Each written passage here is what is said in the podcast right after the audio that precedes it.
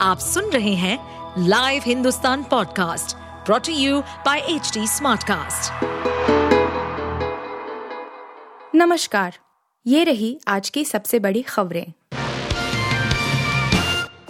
White House में PM Modi का Joe Biden ने किया भव्य स्वागत।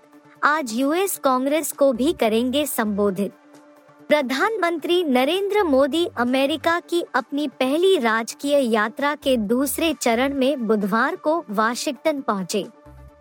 यहाँ हवाई अड्डे पर उनका राजकीय सम्मान के साथ भव्य स्वागत किया गया।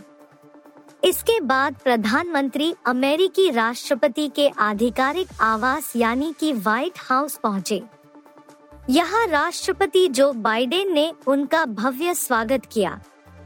यहाँ मोदी बाइडेन के साथ द्विपक्षीय वार्ता करेंगे। इसके बाद आज ही अमेरिकी कांग्रेस यानी संसद के संयुक्त सत्र को संबोधित करेंगे। 50 दिनों से जल रहा मणिपुर, अमित शाह ने बुलाई सर्वदलीय बैठक। केंद्रीय गृह मंत्री अमित शाह ने हिंसा प्रभावित मणिपुर की स्थिति पर चर्चा के लिए 24 जून को नई दिल्ली में सर्वदलीय बैठक बुलाई है।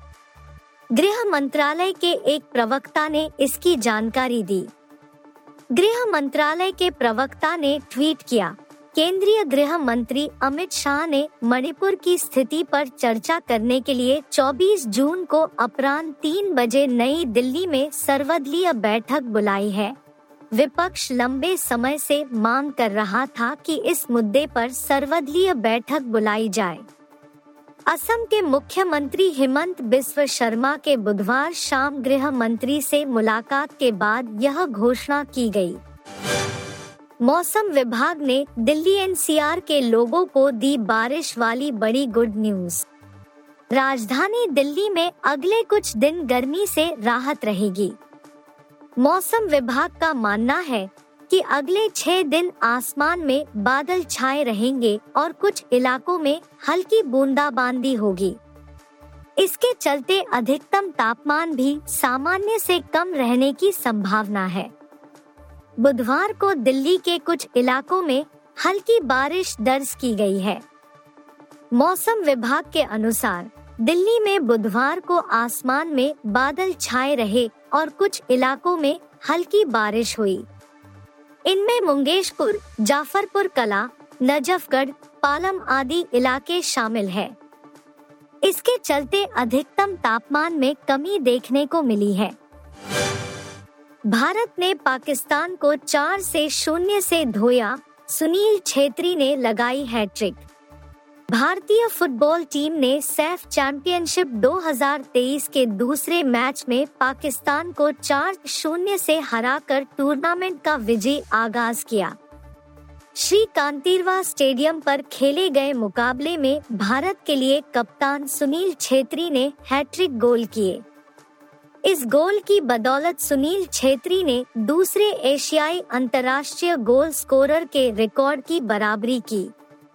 जबकि उदानता ने आखिरी मिनट में एक गोल किया। सितंबर 2018 के बाद भारत और पाकिस्तान के बीच यह पहला फुटबॉल मैच खेला गया। पाँच साल पहले भारत ने पड़ोसी देश को एक टूर्नामेंट के सेमीफाइनल में तीन एक से हराया था।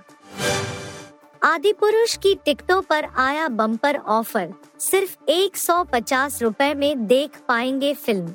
फ़िल्म आदि पुरुष को लेकर बढ़ते विवाद के बीच मेकर्स ने फ़िल्म की टिकटों पर डिस्काउंट ऑफ़र शुरू कर दिया है एक नए पोस्टर के ज़रिए मेकर्स ने फैंस को बताया है कि 22 और 23 जून को फ़िल्म की टिकटें सिर्फ़ एक सौ पचास रूपए में मिलेंगी बता दें कि रिलीज़ के वक्त कई जगहों पर फ़िल्म की टिकटें सौ रूपए तक में बिकी हैं।